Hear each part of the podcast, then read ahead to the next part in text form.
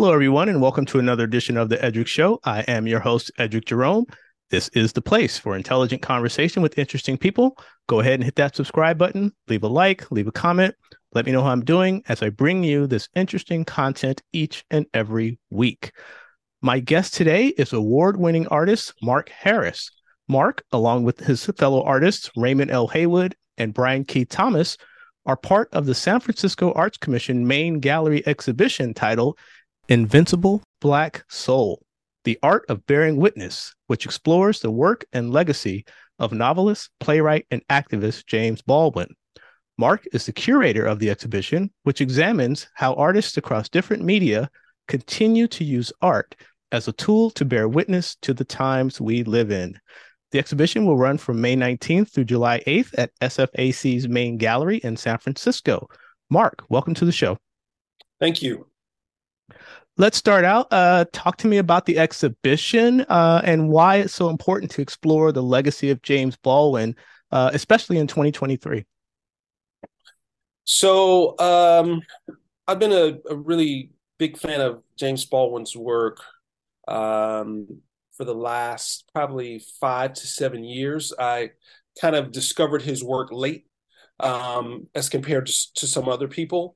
And um, you know, when, when I immediately heard him speak, uh, the first time was just on a YouTube video, just sort of got into the rabbit hole algorithm and really started diving deep into his work. And I was, I was really just struck by um, the clarity with which he spoke and the urgency and the the eloquence as well as the way the way he addressed um, you know the major social issue of the time during the 1960s, and um, you know, just his his tremendous courage, um, you know, to take that stand from his station in life, just inspired me tremendously.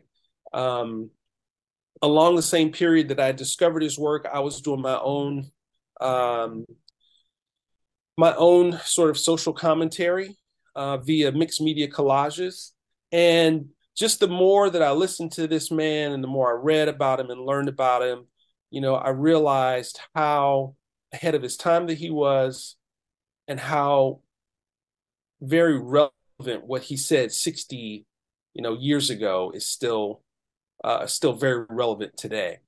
Um, so all that being said i was given this opportunity by the arts commission to curate an exhibit. Um, i submitted a proposal to um, you know, investigating Baldwin's work. Um, in in concert, this is the 60th anniversary of his uh, visit to San Francisco. Hmm. Um, so in the spring of 1963, he visited the uh, Western Addition and Hunters Point neighborhoods and basically just talked to Black residents. And there was a documentary film made about it um, by KQED called Take This Hammer.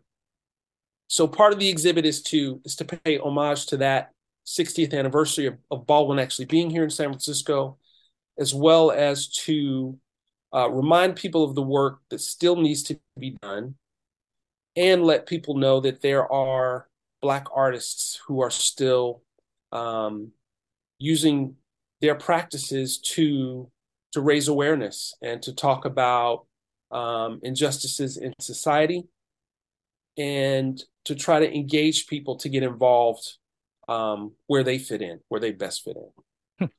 Uh, and in addition to the work that you have in the exposition, uh, you're also working with uh, the other two artists, Brian Keith Thomas and Raymond L. Haywood. Um, tell me about their contributions and uh, what they quote unquote brought to the table in this exhibit.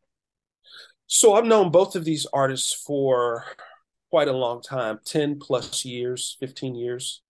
And um, you know, they each bring their own powerful voice to this exhibit.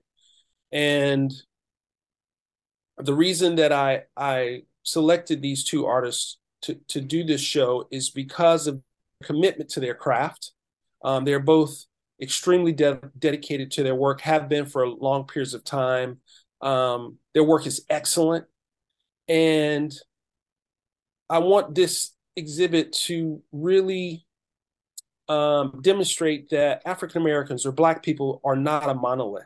right? All mm-hmm. three of our works, all three of the works that you'll see in this exhibit are very, very different, but we're all in our own way um, commenting on or reflecting on the work of James Baldwin, which we were already doing in our practices, but we're we're being a little bit more focused to his work in specific.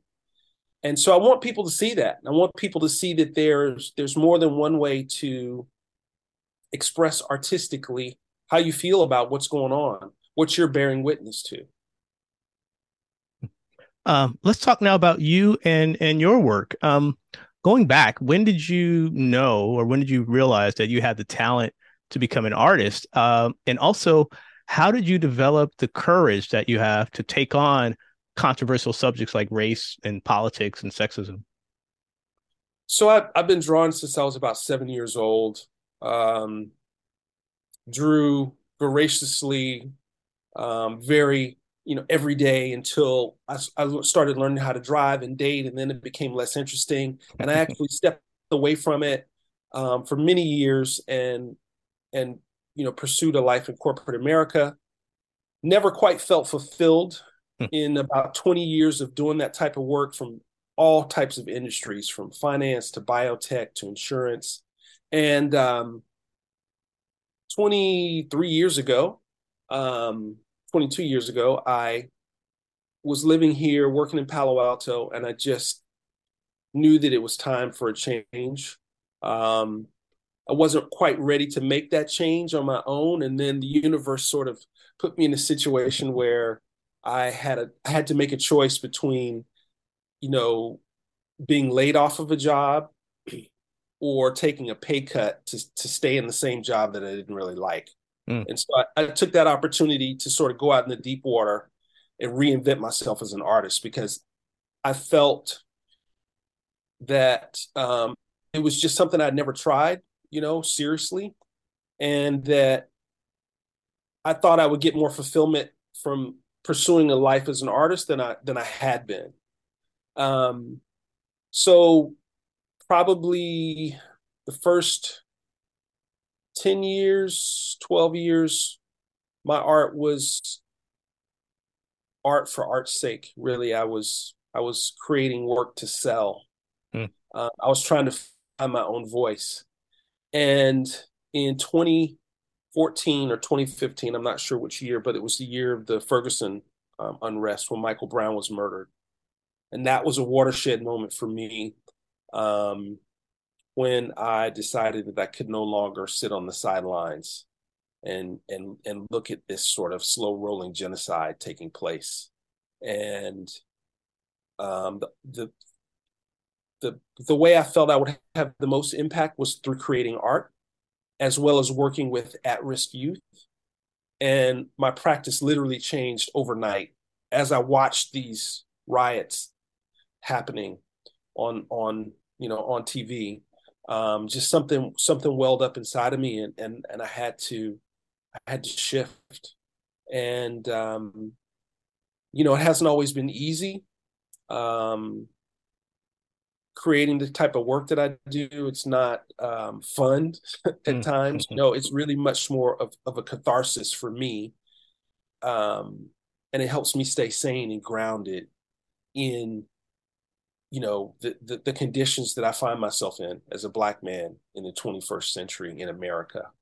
Um, and through that process, I actually found that uh, you know me working on my own healing that was benefiting other people in the responses that I was re- that I was getting as I put this new type of work out. I was really nervous about it because people knew me as a different type of artist, mm. but the response was was really overwhelming and and then i began to make the connection that you know my personal healing journey could benefit others because it's art right because art has the ability to um to take complex issues break them down into bite size or things that are discernible for people and um and then unfortunately you know there was you know, one murder after another seemed like every two months between 2015 and 2017, and then on and on and on ad nauseum. And so,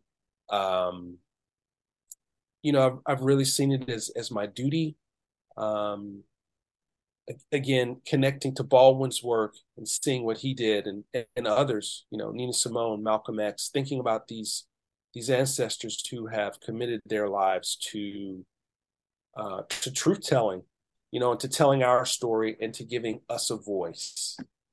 And so that's what um, I don't have any problem for material, right? Because all this right. crazy is going on.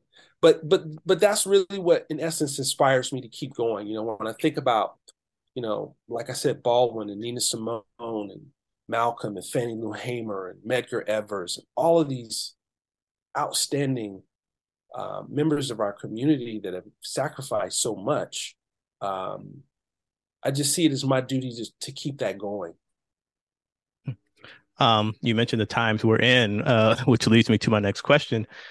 Um, we are actually living in an age of book banning, um, attempts to erase African American history, uh, and literally the criminalizing of teaching the truth.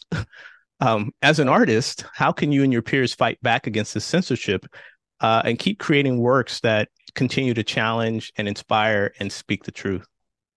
So that's a fantastic question, and it's it's part of the reason for this exhibit. So I, so the the subtitle is the art of bearing witness, and so just as you said to your point, right now people are are, are playing fast and loose with the truth and with facts, right? And um, and it's everywhere. It's pervaded our entire culture. Definitely in terms of media. Definitely in terms of politics. Social media is no better, right? Um, we, we, have created these silos where people can go to get what they want, mm-hmm. right? That tickles their ears. And artists are independent thinkers. Um, we, we're not beholden to anyone for to in order to speak our mind. So, case in point, um, we see what happened to Colin Kaepernick right? I wish there were m- many more athletes like him and entertainers that were use their platforms to to talk about these issues. And we had this in the past. Sidney Poitier, Harry Belafonte, Muhammad Ali, Kareem Abdul-Jabbar, right? This isn't new. But but yet this white supremacist society that we're living in has is so clever that that we've elevated our entertainers and athletes to the point where they have really are, are disconnected from who they are, in my opinion, and where mm. they come from and what what sacrifices were made to get them there.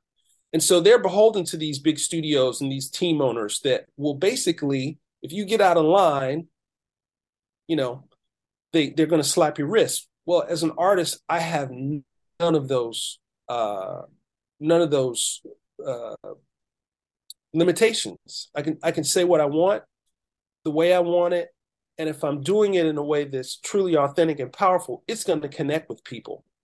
And so artists have a unique ability to to access the subconscious mind. And that's why you're seeing books being banned. And that's why you're seeing uh, strong efforts at how history is taught. Mm-hmm. So I mm-hmm. teach high school students and one of the things I ask them, I say, well, of all the problems that are happening in the world right now, how education, how history is taught is is is being debated at the highest levels of our government.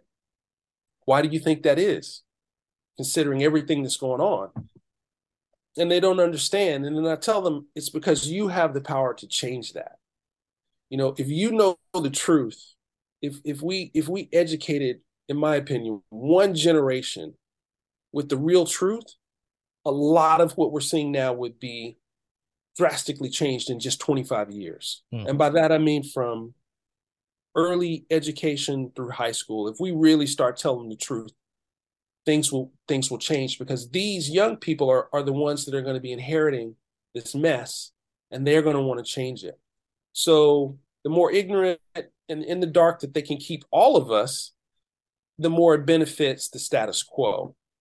And so I think people have to make that connection and people have to share that with young folks that they really have a tremendous amount of power because everything that they're seeing can you know, I mean, it could only make one feel hopeless, especially a 14 or 15 year old kid, right? But if, if, if we really educate them to the power they have, I think things would be different. And I think that's where art comes in, that we have the ability, like I said, to take complex issues, break them down, and make them understandable. As an artist, have you ever created something uh, that you later thought might be too controversial or, or crossed the line or, or and, and you maybe were reluctant to share it. So has has you ever had to struggle with something like that? All, all the time. all the time. Um, for one, when that happens to me, I know that it's a good piece, mm. right? Because if I'm if I'm feeling apprehension about it, just creating it in my studio, then I know that putting it out in the world is going to have the same effect. Um, and yes, there have been times, and many of my artist friends, I've talked to them on the phone about a piece I'm working on. And I'm just like, man, you know, I just don't know. I don't know if I can do this. I don't know if I can put this out there. Um, but then again, you know, I just have to pause for a moment and think of all of the sacrifices that have been made for me and for you and for and for our community to be able to do what we've done from people whose names we don't even know you know, we talk about the Mount Rushmore of civil rights advocates, right? Some of these names I've mentioned, but there's there there have been so many unsung heroes mm-hmm. that stood up and tried to inspire and tried to make make this country live up to its true ideals. And so I can't shrink away, excuse me, from my responsibility. And that's how I know that I'm onto something.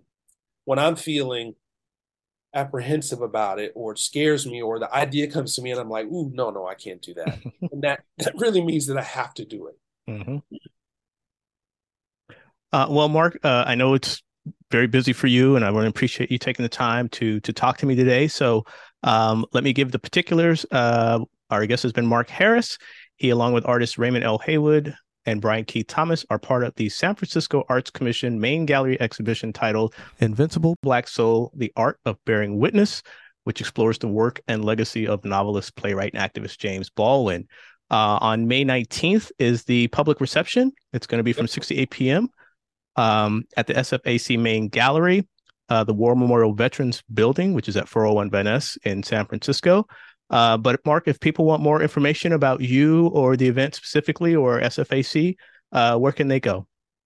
Um, you, you, can check out my um, Instagram page is the best thing. I'm doing uh, updates will be Mark Harris Art.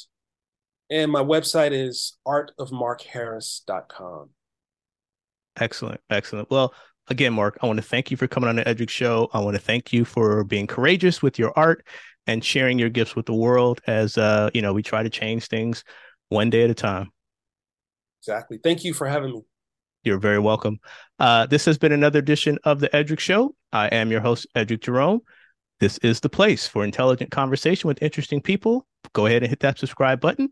We're also available on Spotify, Apple Podcasts, and wherever you get your online podcast streaming services. Thank you for tuning in, and we will catch you on the next episode.